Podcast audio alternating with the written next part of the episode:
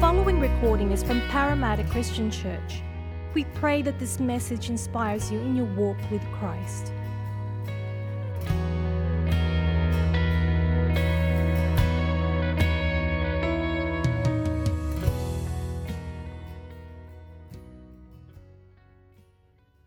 Good morning, y'all. How's everybody? Welcome to church. Welcome if you're watching us online as well. What a great service we've had so far this morning. Well, we've sung about faith. We heard about faith in the communion. Anyone want to take a shot what I'm talking about this morning? Acts. No, I'm talking about faith as well. If you have your Bibles, uh, if you're visiting with us, we're ending a series today called Unstoppable, and we've been looking at the first few chapters of Acts. So I'm going to ask you to turn to Acts chapter 8 with your Bible, your device, whatever you happen to be using. Just so you know who I am, my name's Andrew. I've been at Parramatta nearly all my life. My beautiful bride Cheryl, we met here. Uh, I got three little girls. Rachel and Bella are next door. Alicia's in the service with me. I'm sorry, sweetheart. Um, next Sunday, she's a teenager. So uh, we're getting old. But uh, yeah, just so thrilled at what God has done down through the years as we sort of think about this morning, I wonder have you ever seen? Oh, by the way, my title for this morning is Faithful for Better or Worse. For better or worse, you might recognize those words as traditional uh, vows in the, in the marriage. For better, for worse, richer, for poorer. The pledge is to be faithful no matter what, isn't it? That's the idea. I wonder if you've ever seen a heat map. Uh, you know, like a map where there's just dots or, or, or you know, shading and things where there's activity. If you've ever worked in sales, marketing, fundraising, you've probably seen these kind of things.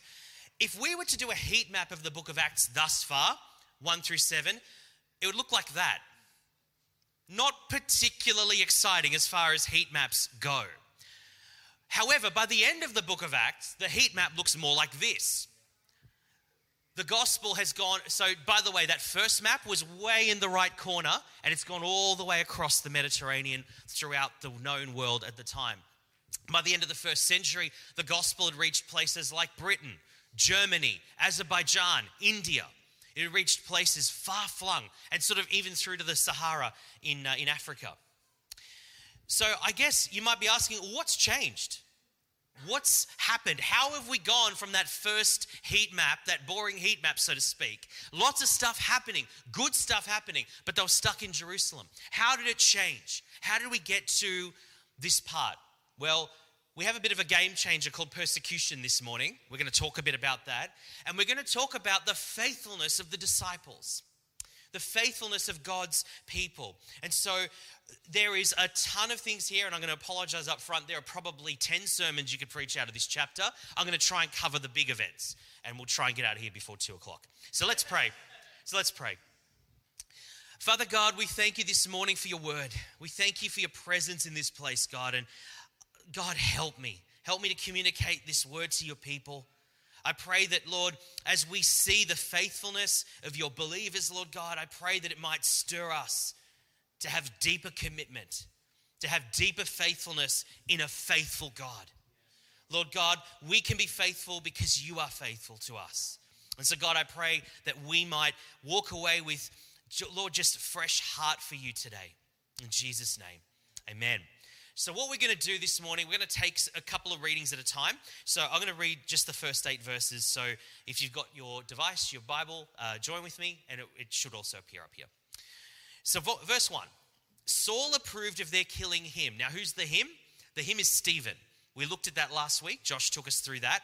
Stephen was the first martyr, and Saul approved of his death. And it goes on to say that on that very day, a great persecution broke out against the church in Jerusalem, and all except the apostles were scattered throughout Judea and Samaria. Godly men buried Stephen and mourned deeply for him. But Saul began to destroy the church, going from house to house. He dragged off both men and women and put them in prison. Those who had been scattered preached the word wherever they went. Philip went down to a city in Samaria and proclaimed the Messiah there. When the crowds heard Philip and the signs he performed, they all paid close attention to what he said. For with shrieks, impure spirits came out of many and many who were paralyzed and lame were healed. So there was great joy in that city. So, first of all, we're talking a lot about faithfulness today. I want to just take four observations from this uh, passage, not three, four. Nice, thank you. So here we go. First of all, this being faithful in the little things. I think if there's something we can glean here, we're going to talk a lot about Philip in particular. This is kind of his chapter. To start with, we would say faithfulness in little things. Now, you might ask the question what exactly is faithfulness? What are we talking about? We've heard about it, we've sung about it. Faithfulness is an attitude, faithfulness is a commitment, a loyalty to someone or something, an allegiance. You know what I noticed too, by the way? When we're faithful, we tend to be less self centered because we're faithful to that person. We're faithful to whatever it is that is driving that passion to be loyal. J. Hampton Keathley said that it's the fruit of faith. Faith and faithfulness are like the root and the fruit. If we have faith, we will exhibit faithfulness. We will have that kind of loyalty. And of course, if you know your Bible, it's the seventh fruit of the Holy Spirit love, joy, peace, patience, faithfulness. Now, this might sound strange to us because it's foreign to our culture. If our culture is anything, it's probably faithless. It's so countercultural. We live in a day, we live in a time that talks about the externals. We live in a time that talks about the effort. We think about effort and achievement, reward. That's kind of the way a lot of us are wired. We, we think about keeping up appearances. What will they think of me? What will they say about me? External signs, and again, self serving, not serving someone else. This is countercultural because God, God knows the way we think, but the Bible says that God does not look at the things people look at. People look at the outward appearance, but God looks to the heart. He said that to Samuel when he was looking to choose a king. He saw all these handsome men. No, no, it's the one on the end there, the youngest one. Don't look at the outward appearance, look at the heart. And Jesus himself said, Whoever can be trusted with little can be trusted with much. God promises, that's the economy. As we're faithful with the little things, God will give us greater things. That's just the way it works. Now, in this passage, Philip you might call a textbook example of faithfulness. Because, see, we're introduced to him back in chapter 6. Now, as chapter 8 unfolds, Philip clearly has some sort of teaching gift or preaching gift. He's, he's got the crowd, he's able to talk to them, he's able to share Jesus. But we're introduced to him as, as like a deacon.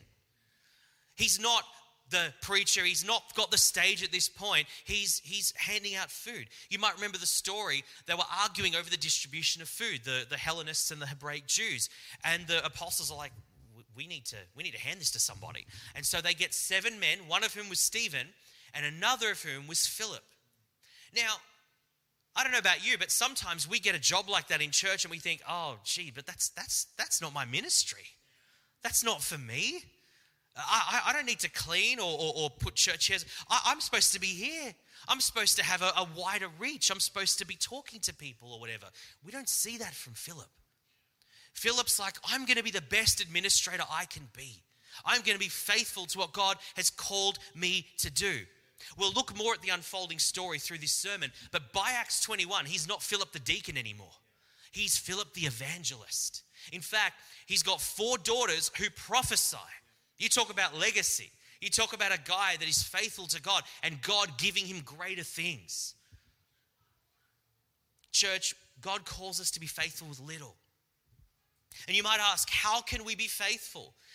What's the, what's the way that we can be faithful to God? Well, we've heard about it all morning. Because God Himself is good, God Himself is faithful. Abby told us God's in charge, God's the one in control. I find it a lot easier to trust knowing that God has it. I'm not trusting in the ether somewhere. God's in charge, God knows what's going on. When we know that there's a God we can trust, it makes it a lot easier to be faithful. I don't need to trust in myself because I don't have it together, but He does. So, faithful in the little things. That's our first observation. Moving on from there. The next one that I see is a church that is faithful in the fire. Because as we as we talked about at the beginning, the context for all this is there's a persecution that breaks out against the church in this particular part. Persecution becomes the great game changer. You know, I um, the, the football match the other night, I was watching, one of the guys got sent off. Go, Parra. And uh, it changed the game because suddenly the, the opposition was down to 12 men. And it's very hard to win a game when you're a man down, especially when it's a crucial player. This was the game changer. Persecution shifted the game. Suddenly, this church, that heat map, all in Jerusalem, that all changed. The church could no longer hang around. Notice that on the um, in verse 1 on the great day the persecution broke out in jerusalem the, everyone except the apostles were scattered through judea and samaria. They couldn't hang around anymore. It wasn't safe. They couldn't do it. So they're forced into judea and samaria. Now by the way does anyone remember what jesus words were at the beginning of the book? You'll receive power and you'll be my witnesses where? Jerusalem judea samaria to the ends of the earth. This chapter, by the end of this chapter, we're going to see at least the beginning of the fulfillment of all of those. All of that happens on the back of the persecution. So let's let's come back to Philip. Actually, sorry, before we do, persecution does some funny things. We had the testimony week a couple of weeks ago, and I remember hearing this from one or two. When things get stripped away from us, things that we lean on, you know, work, um, our identity in maybe as, as a family person or whatever, all kinds of things that we put on our lives as our identity markers. When that's all stripped away, all that's left is God. All that's left is the things of eternity. And I'll tell you, everyone who's been through it says it changes your focus. It changes who you are because suddenly you realize your identity isn't in me anymore. Your identity is in Jesus. And so, what's their response? They share Him. There's nothing left of this life. We'll share him. There's nothing left of my job or, or my house or whatever. Well, I'll share Jesus with whoever because I have this hope for eternity and I want others to know as well. So let's cut back to Philip. He's unable to fulfill that role as a deacon. He's on the run now and all the believers have been scattered. So what's his response? Well, I'm going to take up the torch. I'm going to share my faith. I'm going to share Jesus with the people where I am. He's, and again, he seems to have had this teaching and, and preaching gift. Do you know, it's been well said that persecution does to the gospel what wind does to seed. I'm not a green thumb, but I remember my backyard was looking like a cricket pitch some time ago because we get no sun. It's just, it doesn't get a lot of sunlight out there. So I threw some seed out and I thought, this is going to do nothing. Three weeks later, green shoots all over the place. I'm not a green thumb, I'll tell you that right now. But it worked. The, the seed went where it had to and it sprung. Church, the power is in the seed of the gospel. We don't need to worry about whether we've got the ability to do this or that. It's in the gospel. The gospel changes hearts. You know, Acts 1 8, like I just quoted before, so often Acts 1 8 needs Acts 8 1 to be fulfilled.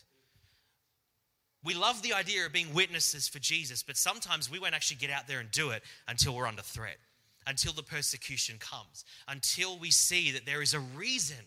We see there is a reason to, to tell people beyond what's in this life. There's something far greater. I, when I look at the persecution and the result, I just think of what God, uh, Joseph said. You meant it for evil, but God turned it for good. God turned it for his good. And you know, in China uh, at the turn of the uh, communist revolution. It's estimated there are about 50,000 Christians in the country of China. I mean, even back then, it was about half a billion people or something. I don't know the exact figure. And the communists didn't like this. The communists in, you know, in Soviet Russia were already suppressing the church. And this philosophy comes into China. And they say, you can't gather. You can't meet together anymore. And they scatter the believers. Well, you fast forward to today, it's estimated there are over 100 million Christians in China. Would you say persecution's been effective? For God, yeah. I think it's been effective for the gospel. The seed was scattered by the persecution, and the, we're still reaping the fruit of it today in that China, in that nation. It's amazing. But you say, Andrew, that's China. I mean, what are we going to face in Australia? Like, seriously. Well, let me just put it to you like this. We saw two situations this week. You may not have caught them both. The first is um, the, the parliament has sat again for the first time. And I was looking this morning. Do you know that the, uh, the new government have said, we will keep the Lord's Prayer in parliament? Now, what's wrong with that statement? Somebody's complaining about the Lord's Prayer. They want the Lord's Prayer to be abolished from our parliament. Never mind, we'll find it on, found it on Judeo Christian, you know, philosophy and ethics and whatever. No, let's get rid of the Lord's Prayer. It's going to come more and more under attack, believe you me. The second situation, and I'm sorry to bring football into this again, but uh, you might have caught the news about Manly. Now, let me say this with all love and respect and compassion. If you wear Manly colours, you've got problems. But what happened was Manly wore a pride jersey honouring the LGBT community. And you might have heard the news. Seven of the players said, We're not comfortable wearing this. We're going we're to stand down. Now, irrespective of where you stand on any of those issues, my point is this you can't just not take a position anymore. And if you're going to stand for Christ, there will be consequences. We haven't heard the end of that debate. That's just that's only going to get worse. It's only going to get more and more uh, bitter and bigoted, etc. See, church, we might not lose our lives in this country. We might not be facing that kind of persecution, but you might be facing being cancelled. You might face being blacklisted because of Jesus. And so the question we need to ask ourselves are we going to be faithful in a pluralistic age? Are we going to be faithful against a culture that is increasingly hostile to the gospel? We, we look at countries overseas and think, oh, we're not dying for it. Well, our witness is dying if we don't stand up for Jesus in these days. What are we going to do? How are we going to face it? Faithful, faithful in the fire. That's our second observation. From there, I see the story turns faithful in witness. Philip and the disciples, we see them faithful to the gospel.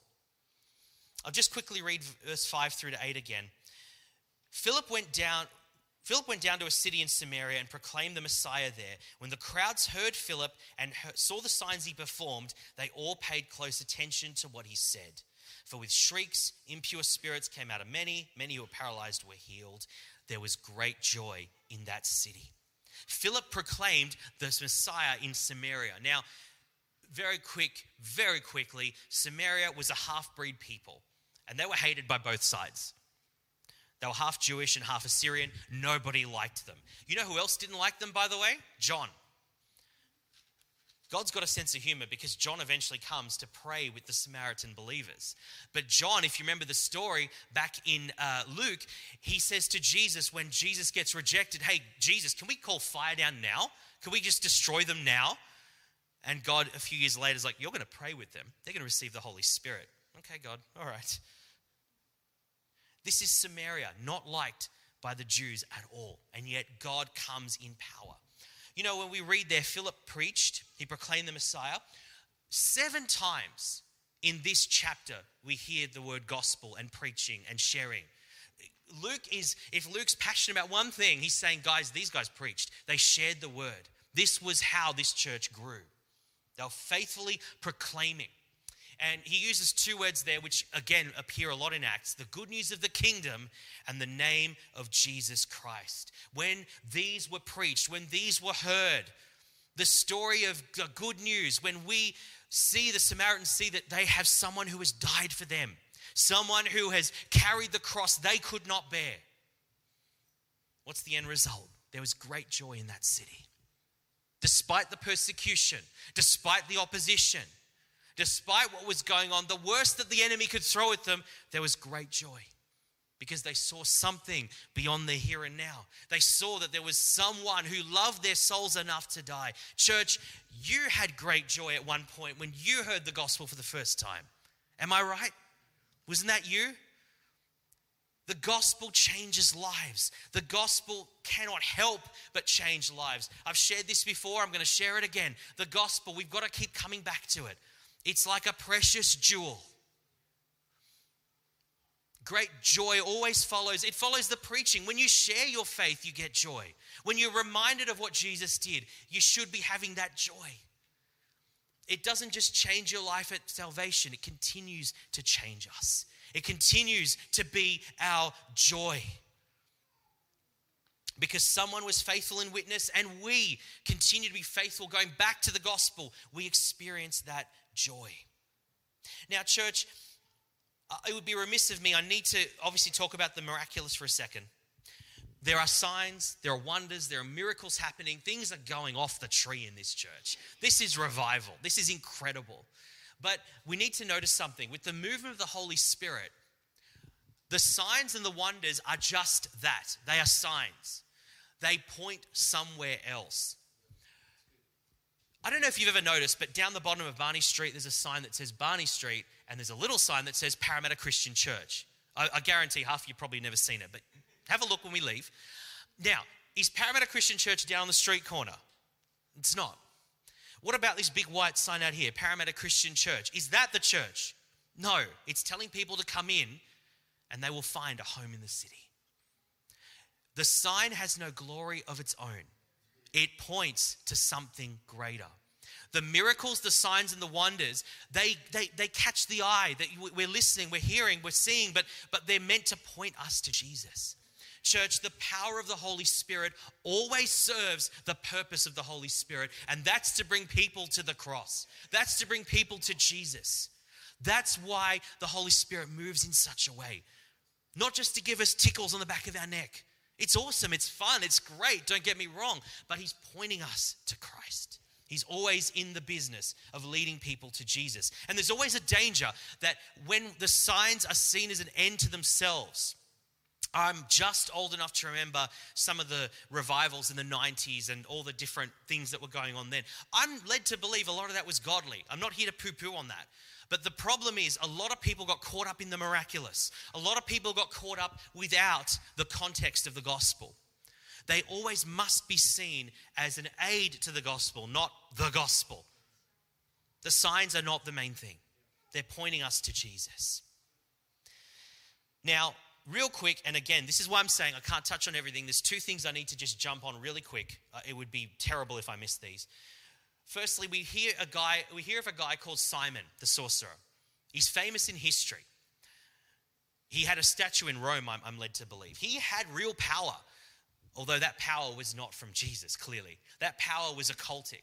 And you'll notice that the signs were all about glorifying himself. Because people were walking around and saying, in verse 10, it says, This man is rightly called the great power of God. These are not signs pointing to the gospel, these are signs glorifying an impostor. So, Simon, he's, yeah, we could say a lot about him, but he, he the signs were glorifying him. The second thing is, and, this is why we've got to be careful about doctrine in these early parts of Acts you might notice that the Holy Spirit doesn't come just yet upon the believers. But when the um, apostles back in Jerusalem hear what's going on, they send for Peter and for John. Excuse me. They send for Peter and for John. Why is that? Why couldn't Philip have prayed over them and they received the Holy Spirit? Well, I think it's got to do with this. The Jews and the, the, the Jewish Christians, they received the Holy Spirit through the apostles. But none of the apostles are here, we read in verse 1. The apostles are back in Jerusalem, and these like secondary and tertiary leaders are out there preaching for Jesus. And given the you know, the tension between the Samaritans and so forth, if there's any way that the Samaritan church can look inferior to the original church, that's a win for the devil. And so God, in his wisdom, sends Peter and John from the original crew, the OGs, he sends the original guys to come out and pray, and they receive the Holy Spirit. It's about unity across the church. There's no Jewish church, there's no Samaritan church, there's no Australian church, there's no African church, there's one church. And so God was in the business of unifying his people. So, very quickly, it was just worth touching on that. Let's continue on.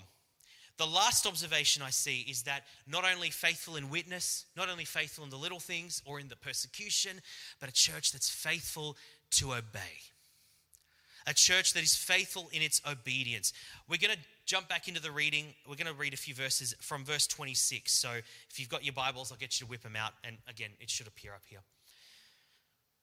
Now, an angel of the Lord said to Philip, Go south to the road, the desert road that goes down from Jerusalem to Gaza. So he started out, and on his way, he met an Ethiopian eunuch, an important official in charge of all the treasury of the Kandake. And that means the queen of the Ethiopians.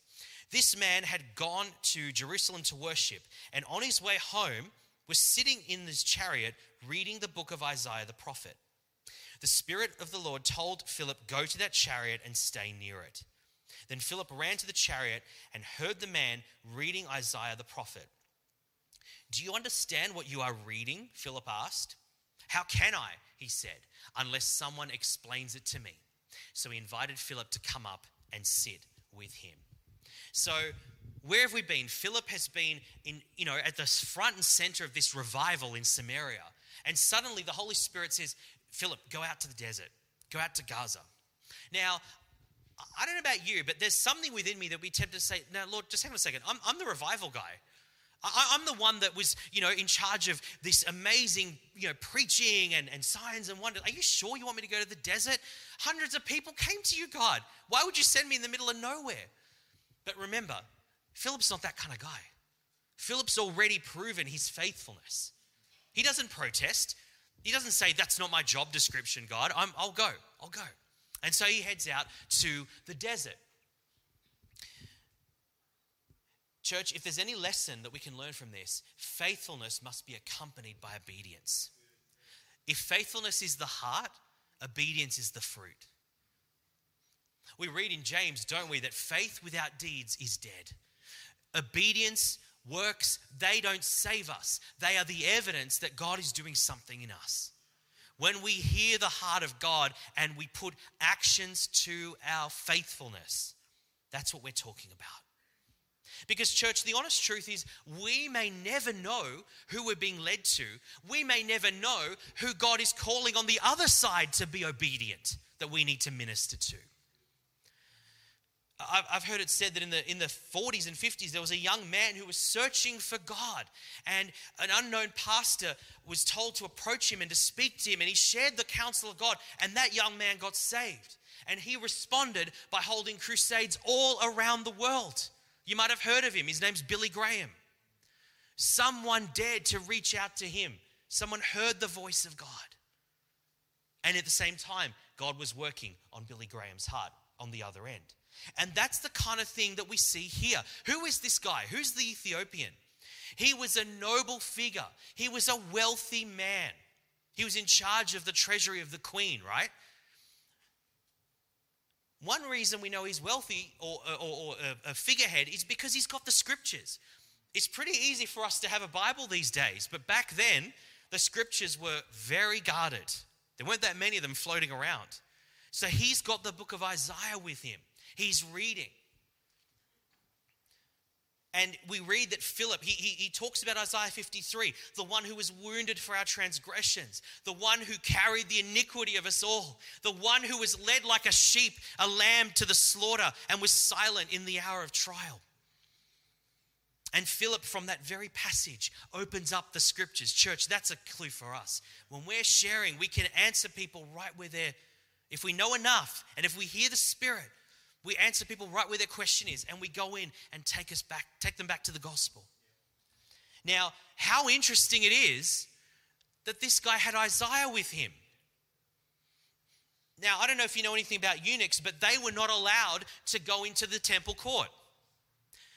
It's said there in Deuteronomy. But in the book of Isaiah, something really interesting in chapter 56, just a couple of chapters up. This is what the Lord says to the eunuchs who keep my Sabbaths, who choose what pleases me and hold fast to my covenant. That's obedience language. That's, you know, obeying what God wants you to do. What does God say? To them I will give within my temple and its walls. I thought the eunuchs couldn't get in. What's God saying? He's saying there's a day coming when His presence will be available for everyone. A memorial and a name better than sons and daughters. I will give them an everlasting name that will endure forever. And by virtue of this encounter, by virtue of this man's faith, his meeting with Philip, we know his name forever now.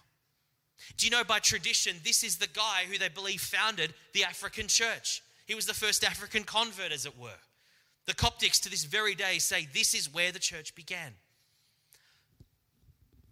This man fulfills Isaiah 56. You see that? In his obedience, in him hearing the voice of God, God says, You can be in my presence now. You can come to the cross now. Philip's obedience connects him with a man who God's already working on. Church, you will never know who God is working on that he wants you to speak to. Church, as I, I wrap this up, I want to share a story with you. A number of years ago, about 20, feeling very old, about 20 years ago, I used to lead worship at youth. And one night, uh, one of the guys at youth, he brought his mate in. And he wasn't a Christian. He actually came from a really strict, non Christian home. His parents had, were very, very unsure of this, but they were allowing him to come in for a little while. But he came back again and again. Eventually, he was led to Christ. He was brought to Jesus. And um, I have never seen somebody so radical for Jesus. And I got introduced to him. His name was Vish. And he said, he, he, he, he approached me. He was approaching his year 12 graduation. And he says, We want to sing a song at our graduation. I, go, Cool, Green Day, time of your life. What, what do you want to do? And he says, No, no, you play for us. Delirious. I've searched for gold. And if you've never heard the song, it says, I've searched for gold, I've longed for silver, I've climbed the mountain for one glimpse of the jewel, but I won't be satisfied until I find what I've come for. That was his journey. I won't be satisfied until I meet with you. He had met Jesus. The story goes on from there. He approached me one Sunday. He started to come to church and he says, Andrew, I want to do something. Can I clean the church? Can I do a letterbox drop? Can I do something? And I said, I'm, I'm not the pastor, but hey, I'll do something in youth. We'll, we'll, we'll work something out. He joined the worship team. He started getting into schools, ministry. And then one day, one of the saddest days of my life, he got called to be a youth pastor somewhere else. But you see, faithful in the little things, faithful in small beginnings faithful to witness, obeying the voice of the Holy Spirit. This guy embodied that. He still embodies it. He's one of my best mates. He's incredible man of God. And see, church, you might say, it can't happen to me. You think it can't happen to you. Well, church, we've heard about it all service. Trusting in a capable God. God's not asking you to do what's beyond you. If, if Vish had, God had said to Vish, You'll be a youth pastor when he was 19, he's like, You gotta be kidding. That, that's not to happen. Have you seen my family, God? But God takes us one step at a time. God takes us and lets us. Be, you don't climb Everest. You start with the hills. You start with the bigger hills. That's the way God leads you and me.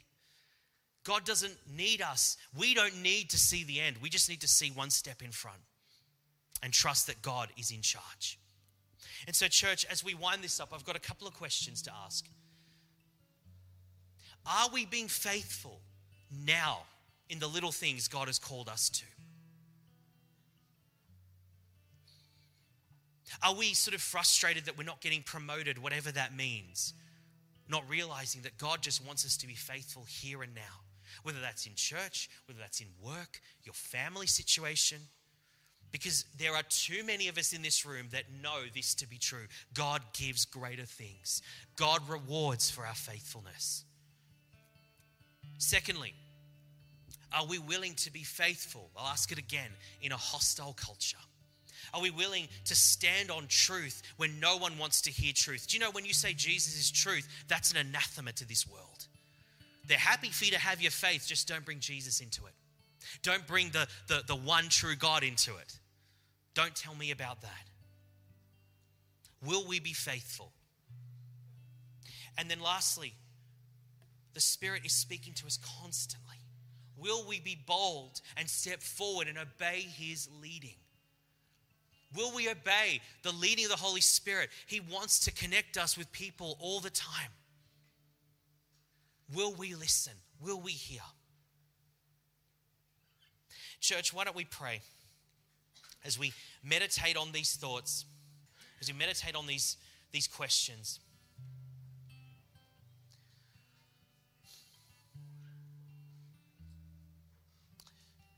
Father, this morning we thank you for this amazing example in your word, Lord. Lord, today as we close out this series, God, I pray that, Lord, this might be a turning point for some of us. Lord, that we realize that you haven't called us to be pursuing the things of this earth, Lord God, to, to, to further your name. Lord, you have the name above all names. You don't need a greater name, you just need faithfulness from your people. Lord, I pray that we as your people would not despise the day of small beginnings. We as your people, Lord God, would be willing to go no matter the cost, to be faithful for better or for worse, Lord God, because at the end of the day, it's going to be better when we're with you anyway. But whatever we face in this life, Lord, I pray we would be like Philip, bold, faithful, unwavering, trusting in you. Lord God, I pray that this might be a season for us as a church where we, we just draw near to you, Lord, because there's nothing left outside, Lord God. Our culture is getting harder and harder against you. But Lord, that just means you can shine brighter in the darkness. That just means that you can shine more in our lives. So, Father, I pray that you would encourage us to have faith in a God who had enough faith and was faithful enough to us, Lord God. You gave it all, Lord. You've already done the hard work. So, God, we just pray we would step into that communion with you, walk with you, Lord.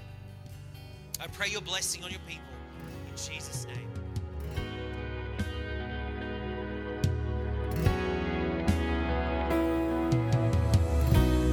Thank you for listening to the Parramatta Christian Church podcast.